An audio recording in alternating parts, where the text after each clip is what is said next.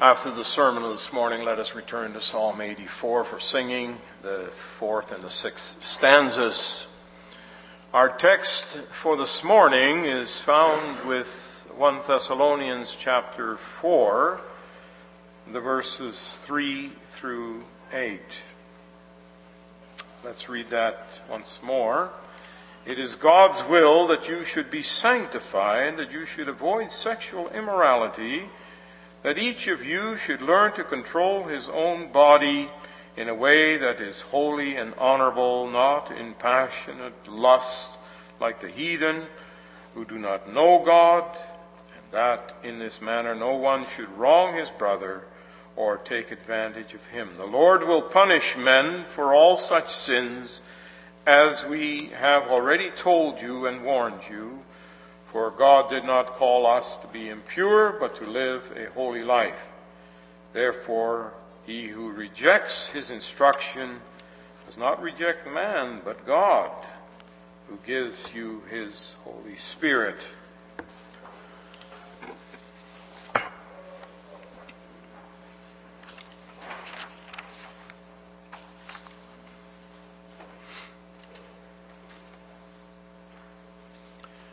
Beloved congregation of our Lord Jesus Christ,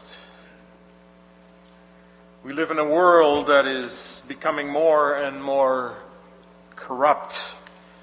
It seems that each new generation is added to the deviation of the previous one.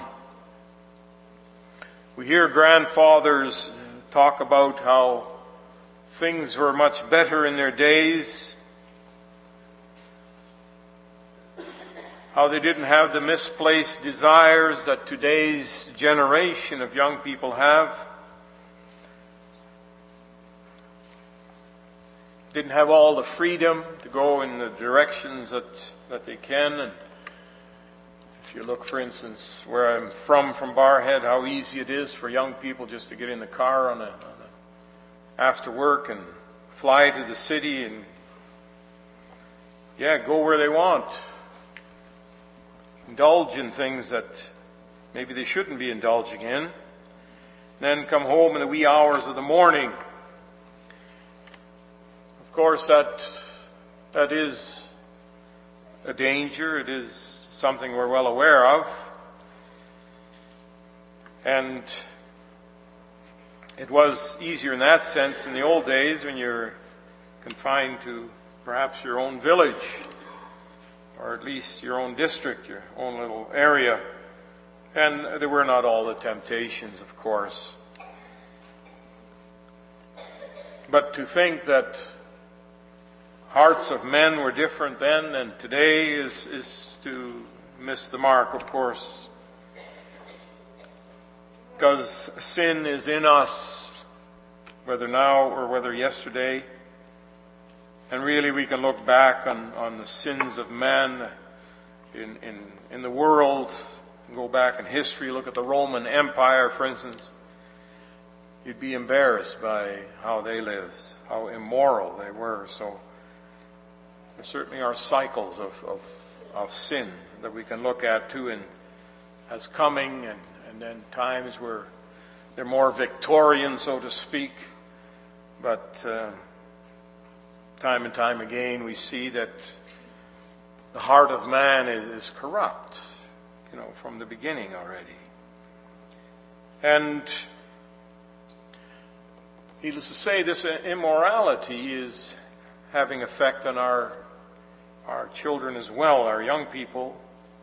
As I get towards the, the end of my ministry, it has become a, it always has been a concern, but special matter of pointing out that uh, the young people,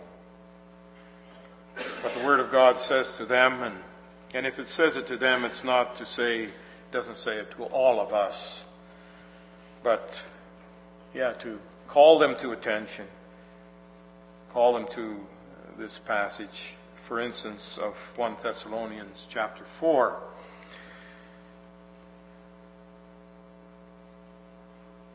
Paul's not addressing heathens here, he's addressing the church. And it is like a, a, little oasis in the middle of what we read that we speak about this um, sanctified life and, and the opposite of sexual immorality. Uh, because if we look at what Paul wrote here to the Thessalonians, it's, it's quite a glowing report. There are certainly other churches which he has stepped on, the, on their toes and, and said things that were harsher than this. It's, um, it's not even that it, he points out directly to a particular incident, but for the most part, it is a glowing report how these people were Christians and, and lived as Christians, and that they also showed this, this, this overflowing for, for each other and for everyone else of when it came to uh, showing of love that they had learned from Paul, love that pointed to Jesus Christ, and these people were were exemplary in, in showing the, the good Christians that they were. But nevertheless, then Paul adds this this little piece, inserts this little piece, and he obviously does so for a good reason. He doesn't just mix up his, his thoughts. He's also he's thinking of how they are living as the Lord wanted, and yet there's also this other matter of sexual immorality that he feels he has to address. He has to address the church. Um, he says, Yeah, you are living. You are living.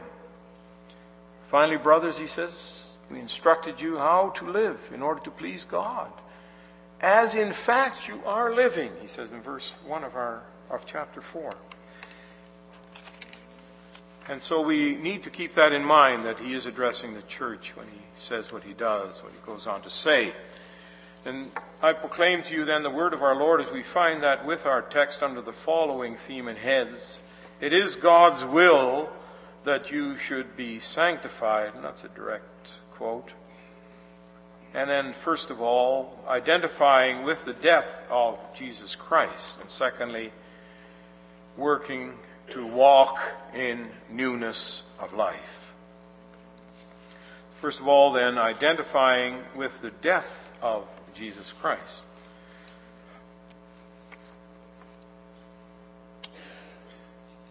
It's a well known, documented fact that life in the first century uh, Roman Empire tended towards sexual immorality. And the environment of Thessalonica was no exception. Men, as a rule, thought little of extramarital affairs. It was, in fact, a normal thing they felt for them to do. Even their religious life incorporated ritual fornication. Paul already before must have taught them that this was not right. And now he writes to say the same. The way of fornication, and in this sense here it is a fornication that people might think, oh, it's okay to do because of previous religious thoughts the way of fornication, Paul says, is totally unacceptable in the church of Jesus Christ. And he says that to us then today as well. He says that to the young people of our church. Much along the same line as weak or immature Christians might think of, of doing something easy, that's how the Thessalonians thought about this fornication, especially with the temple, uh, ritual temple fornication in their backgrounds. And so it's not just that we want to talk about fornication this morning, but it is a, a vehicle for saying, be careful, and in this sense, in the sense here then, that it's not just outright an incident that uh, Paul talks about, but he's talking about a way of life of, of fornication. The pleasure, the pleasure of having sexual relationships with those other than, than one's wife. and I say that in the sense that it, it could be likened to us, for instance, taking a Sunday off, going to the beach. That you figure, oh, that's, I can worship the Lord there too. So it's, it's perhaps along those lines by which we let things in, into our lives more easily than we should. That's what we, we have to understand here. For us, the word fornication, of course, is, is a strong word. It's, it says to us, well, yeah, obviously we can't do that. Why do we even have to have to talk about it? We know it's wrong. It's not to say we it doesn't happen among us, but we know it's wrong. But it's in that sense where we might look at something and say, hey, this is, is pleasurable, so what's wrong with it?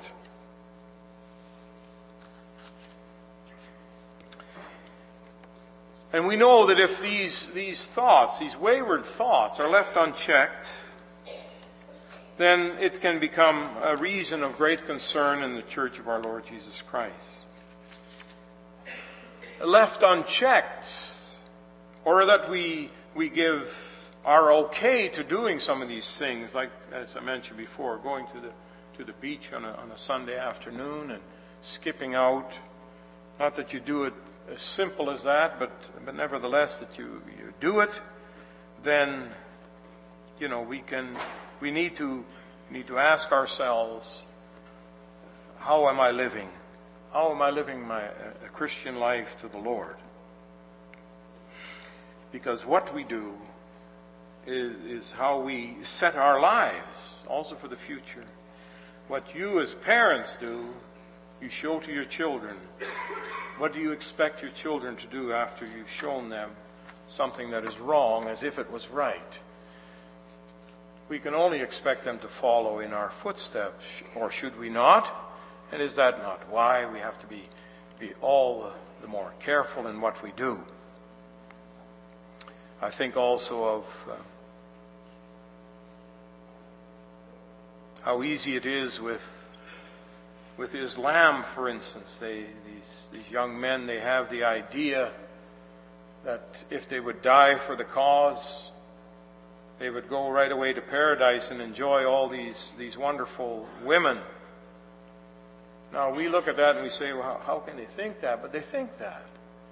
And so, brothers and sisters, with that to say, we can easily incorporate things into our Christian living and, and make it out as if it's, it's the, the prize that God gives us on what we do, on the works that we do. Yeah, we all know that. We've heard it so often. The religiosity of Islam. We, we say, boy, these people are dedicated. Yeah. What are they dedicated for?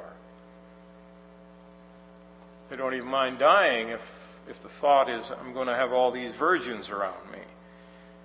And we can look at that and say, well, they're quite religious. They're quite strong in their religion. They pray a lot. They vow a lot. They, they seem to be doing the same thing to a man, whereas in our society called Christian, we see them all over the map, so to speak, in what they do and what they, what the one person says we have to do, the other, the next person says, oh no, we don't, we do it this way. And therefore, we think oh, religion can, can be as intense as, as the Muslims show it. But what about us, brothers and sisters? Why do we not show a greater in, intensity in, in our love for the Lord? We, of all people, have been given such a wonderful message, such a pure message,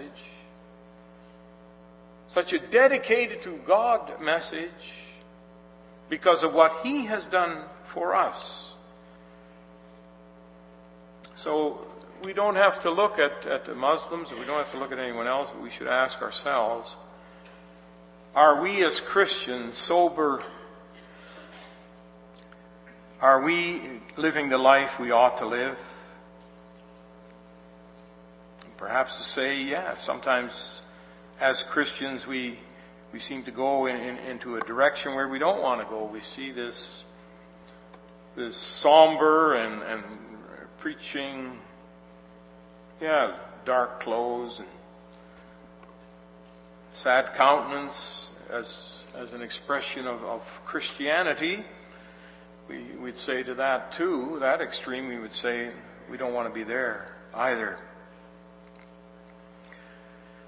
But to ask ourselves, and, and, and to start with that, is man by nature inclined to doing what is good? Is he not inclined to, to hate God and the neighbor? And should that not be a signal? Shouldn't a light go on in our lives, how we live, that causes us to check ourselves and say, day by day and prayerfully and, and meditatively on looking on the Word of God, am I living this way? Am I really doing what, what God is pleased to see me do? Or do we do as we want, congregation? Our passage here begins with direction when it says, It is God's will that you should be sanctified, that you should avoid sexual immorality. We have to know God's will brothers and boys and girls of you. Christian man must not concern himself only with those things which, which he likens to do, and even then it has to be good, what he does. He needs to consider, first of all, that God is interested in you and me and He's interested in the whole of our being. He looks for a complete change in our lives. How do we know that? Well, look what happened to Jesus. He died to our old life, to our old life, not his, but to ours, so that he could rise to newness, to that new life as to say to us, this is the change that needs to take place in our lives. The Word of God says that to each and every one of us, says that to you, boys and girls. You need to, to live as to put to death all that is sinful in you in order to put on what is holy. In Christ, we are to know ourselves as being set apart for God. I know sometimes you look at that expression as if to say, and therefore isolated from the world. No, that's not necessarily so. We may have to, in some instances, do that. Yes, of course. And when it comes to sin, every time. No, but set apart for God means we're in His service. We're in this life to show holiness. And holiness is what sets us apart from the world. That's what sanctification is about. We carry in our persons the fact that we are saints, saints of the Lord, set apart from the world and devoted to God alone. As being Christians, a process has begun in us by which the old nature and its habits are increasingly being done away with and replaced with new ways fit for serving only God. And this is, this is according to God's will. This is according to Him having sent the Holy Spirit. What does it mean that He sent Him into our, into our midst to dwell in our hearts? What does it mean? It means change has to take place. And we can say, yes, it's a long process. It's a lifelong process. We're not going to be perfect on a given day. Not in this life. But we're working towards that perfection, brothers and sisters. I'm always, uh, I always want to be careful uh, when I say it's a lifelong process, as much as that's true because of the fact of it sometimes people want to use that as an excuse. Oh, I have a whole lifetime, therefore, to change. No, that's not what we mean by a lifetime process. The better today to get rid of sin than to wait for tomorrow. And, and you should always be thinking along those lines. And, and for that reason, you're called this morning by the Word of God to identify our lives with the death of Christ. We have to identify our lives with the death of Christ. Now, that expression isn't found in our text, but it is implied in the prelude leading to our text. Paul speaks in verse 1 about brothers and sisters in Thessalonica living in order to please God.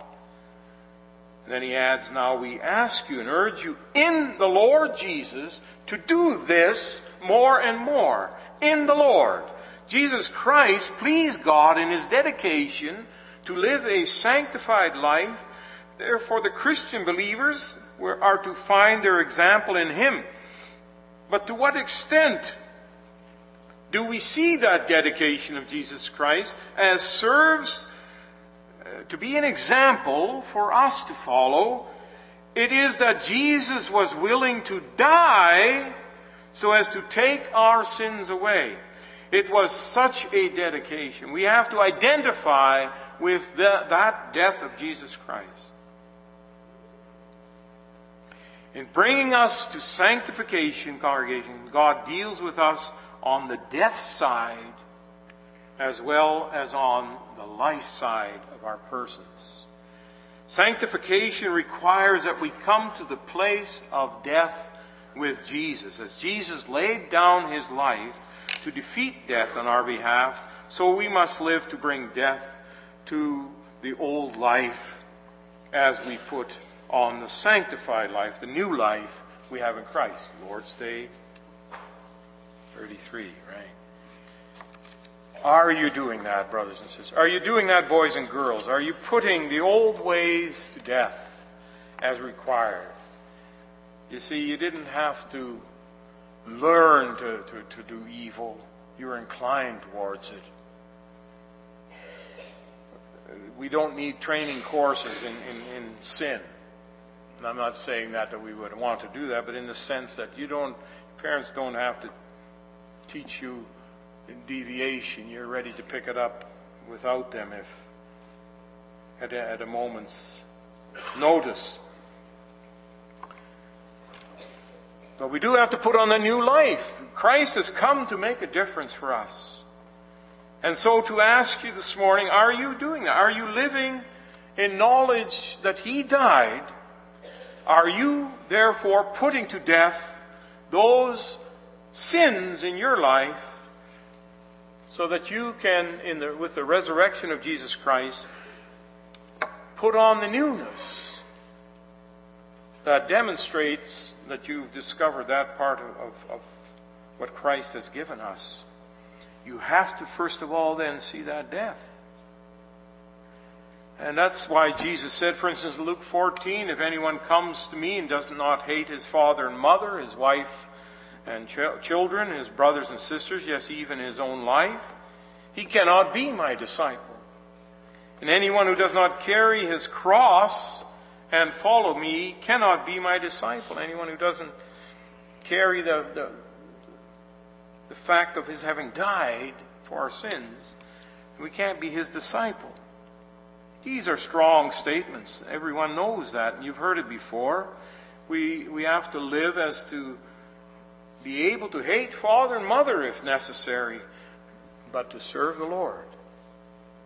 You can put a death to death that relationship with your parents because of them living in sin, but you wanting to serve the Lord. Or your wife or children. Ultimately, and may the Lord prevent that, it comes to, to the, if it comes to the point, we have to be able to say no to them as to say yes to the Lord. If not, that's a strong statement. You can't be my disciple, Jesus says. So it's not, a, it's not an, an optional thing. It's not something we should take lightly, but it's something we should take seriously. This is where the battle must take us. But know then that this is where so many of us pause or fade. We all too often refuse to be identified with the death of Jesus Christ. we do not like to be stripped down to letting everything of our old selves go. I know that we will not change over completely from living a worldly life to living a sanctified life in the sense we're still human, but we have to continue to strive, to strive for life. And what is life? That's not just living as you please. It's living in the knowledge that Jesus is the only one that gives that life that has an eternal quality. If to live for today, we will die one day, and what do we have then? We have nothing. But if we have Christ, if we recognize, first of all, to put to death the sin in us, as, as Christ did that on our behalf, first of all, as paying the price before God, if we do not do that, if we do not follow suit in, in putting off the old, if, we do, if we're not stripped down, if we're if not everything of our sin that we are conscious of is not fought against, then brothers and sisters, we haven't done enough. And that's there for you too as, as young people. How are, are you living? How are you living with each other? boy meets girl. We hesitate to say if boy and girl is in love that and when they would go too far we had to hesitate to say it's fornication, but on the other hand, what is it? What is it if if we indulge in things in, in life that you know are, are not allowed. It's meant for, for marriage. If we do that before marriage, what are we doing? Oh, we can find every excuse, and, and being sinners that we are by nature, we will always find our excuse, but we shouldn't make those excuses. And that's not to say it's, it's easy. It's not to say it's, it's without its, its difficulties. I know we've raised the children. We've seen the results of wrong choices as well. Wrong decisions. Things done in the name of love, which ultimately, where was the love in it? Where was the love in it?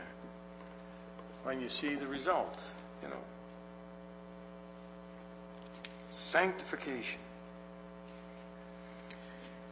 Our lives have to be found in Christ's death on the cross. Our sins nailed to the cross, crucified with Him, so as to be carried to that position of rising up and walking with Him in newness of life. That's what sanctification is. And it's, it's, there's no time off, brothers and sisters. Saying, well, sins of youth. Yeah, the Bible speaks of that too, but it's not an, as an excuse to say, ah, they, they have to sow their wild oats. No, no. It's there to say, it's sad enough that when we're not fully equipped, that things happen.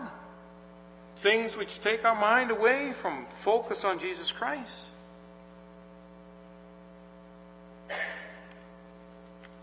Sanctification is not just a question of whether God is willing to sanctify me in Jesus Christ, but it's also that we see this actually taking place in our lives. We need to move towards accepting the death of our old self, letting the things go which we cherish in our old nature.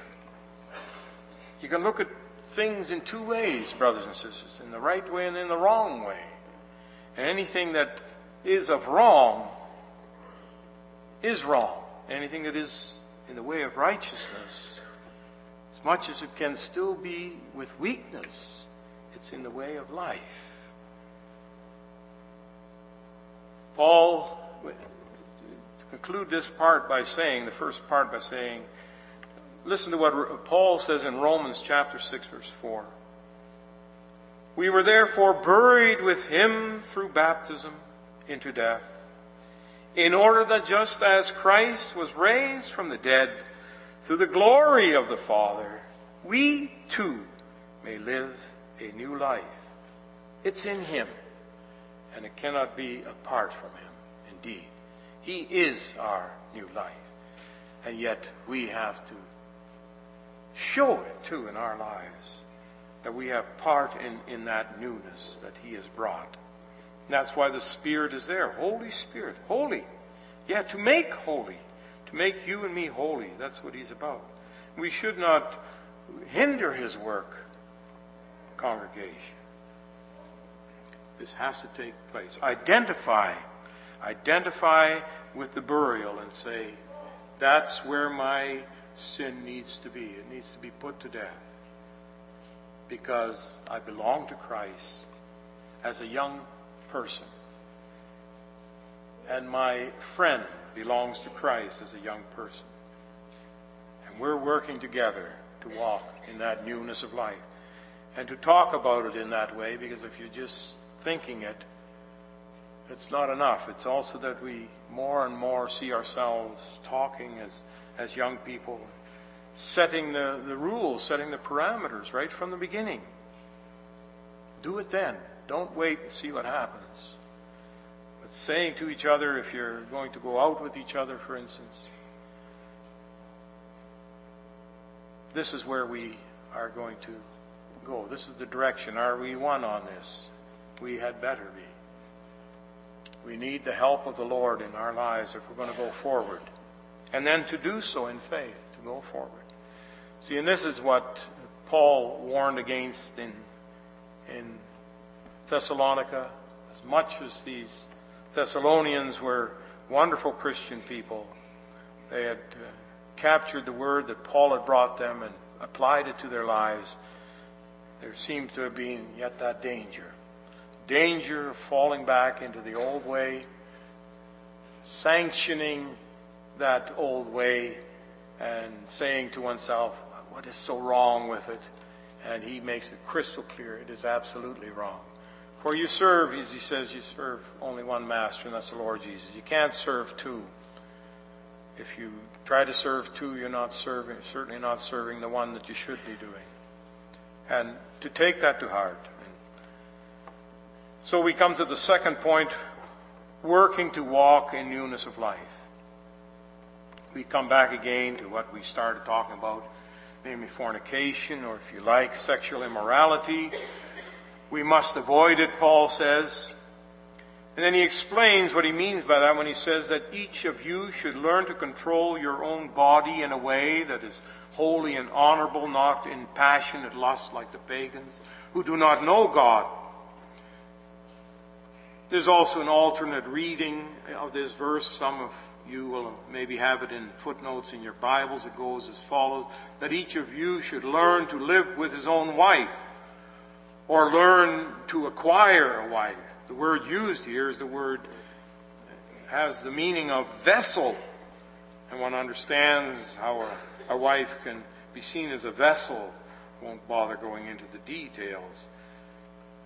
But I strongly believe that limiting it to living with one's own wife or acquiring one's own wife is too limited for what Paul is saying here. It's about living as Christ did that is our focus, has been. It's about being in control of one's whole life that sanctification points to in using the word vessel. Paul says in this way in 2 Corinthians 4 verse 7 when he he says it this way when he says that we have this treasure in jars of clay to show that this all surpassing power, if from God and uh, not from us, is from God and not from us. There, Paul speaks about uh, jars of clay, vessels, in other words, as referring to each man's whole body. Sure, the sin of fornication, especially religiously motivated fornication with the, the, temple prostitutes, is obviously what is warned against. But just having a wife to offset that or making her the only one in one's life does not give a complete picture of what is meant by sanctification here. We need to control our whole bodies. We need to keep our bodies pure because it's God's will that we do so. It's taking on being different set apart in every way from worldly suggestions as to how to live. That has to be our focus. That's what we're here for. That's why we want to come and be equipped by what the Word of God says, because we need to go out and, and, and be the complete person in this world. It is that the world does not know God that makes them so different in how they live. Not to know God is to let whatever enters your mind play itself out. And what is that? It's to lust after the things of life. It can be money. And that can be thrown into the equation here well as well, not just fornication. It can be love of money. It can be the love of almost anything in life when that becomes an obsession. So many people are, are caught up on their, on their little hand computers, Facebook. And what else have you? It's almost like it's, it's become a religion. You see people and they're, and they're walking down the street, they got earphones on, listening to music, they're, they're using their little computers and doing other things. Same time as they're, they're watching somebody else, listening to somebody else talk. And they seem not to be able to tear away from that. So that can also be applied here. That we're giving ourselves over to, to things that, that take away from thinking and changing, correcting in our lives, living uh, for the Lord. I'm not saying you shouldn't have these things, you shouldn't have Facebook. Everything can be used in a good purpose, but we have to watch that it doesn't take control of us. And and God says you can. You can live that way. We don't have to live as the world lives. We can live differently. But so much of life is self gratification. That's what it's all about today, it seems. Self gratification. What gives me pleasure? And we see it all over then the Westminster Catechism uh, and asking the first question asks, What is the chief and highest aim of man? And the answer, man's chief and highest end is to glorify God and fully to enjoy Him forever. That is a question of faith. And that's what we're here this morning to say. We want to live a life of faith. That's a confession out of love for doing the will of God, to say, My highest aim is to glorify you, O Heavenly Father. The world outside of Christ does not know of the will and power of God to save us. The world imagines, be it in love with Allah or gods of many other names, that man is ultimately in charge of his own destination. If he does good, he will be saved. If he does evil, he will be condemned. But he cannot do the good he needs to do, congregation. He cannot be saved by what he does. His sanctification is, is self imposed in that he imagines he's going to go to heaven. You hear it so often today. Oh, what a good person he was. And you know he hasn't seen the inside of a church in his life. But the funeral comes. And these men of Hollywood, oh, they were such wonderful people. And, and it seems everyone ends up in heaven and they're waiting there for others to come and, and be with them. And none of it has to, has to do with a solid church life, of living a sanctified life. Their whole life has been pleasure. But yeah, they've done a few good deeds here. They've, they've shown themselves to be likable, so they must be good. God will reward them. Oh, that Romanist thinking. It's, it's still so much there, isn't it? And so the heathens in Thessalonica indulged in religious sex outside of marriage, thinking we're doing what we need to do to be religious. That was before they became Christians, of course, and the danger always there. The young Christians to fall back into that. We too may grasp at things short of the excellence that God requires and we, we may have it in mind to please God, but in the meantime, we're dealing with some major issues of a sexual kind, or for that matter, any other kind. It can be money, as we said before, it can be the internet. Your vessels, your bodies need to be kept pure. The meaning then is that sexual sin, besides being an offense against God's call for you to be holy and honorable, is in fact an act of fraud. It's an act of fraud against a brother or sister And taking what is rightly his or hers, taking that in, in the wrong way, as is with fornication. The heathen might justify the prostitution of women as a religious mandate, but justifying it on the basis of human invention doesn't make things right. And always ask yourself, is this what the Lord wants? We often hear young people say, and being confronted by the fact that they've they've had premarital sex and it was done out of love, and, and one understands that somewhat. We're all human after all, but we also have to understand it. It is not right. It is not right, and we have to continue to to think that, young people, because more and more today it seems to be that this is looked upon as, as okay. You love each other. What can be wrong then in loving each other completely? God's will and His will alone is what remains good and just and holy on this earth. And that He has introduced us to the newness which is in Jesus Christ. That should be the motivating factor for each and every one of us in our lives.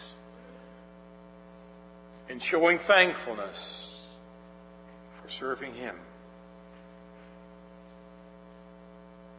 The Lord hates sin. Satan loves it. What are we cheer, what are we going to choose for in our lives? No, but it's more than that. It's not that we're neutral. God wills. And when the scriptures here say that this is what God's will is that you should be sanctified, He has also given that opportunity that you can by having Christ carry our sins away and by having the Holy Spirit sent to, to introduce us to the Word of God and through prayer even perfecting our prayers for living a life to Him, to God, to His glory. And to be encouraged in that, young people. Go forward. I know the temptations are great, and society says in order for you to have pleasure, you have to do this and that. And everything they show is, is man's pleasure but what is pleasing to God. And ultimately, what is pleasing, if not eternal life? That's the gift He has in store for you. Live your lives accordingly. And may God give you the strength. Amen.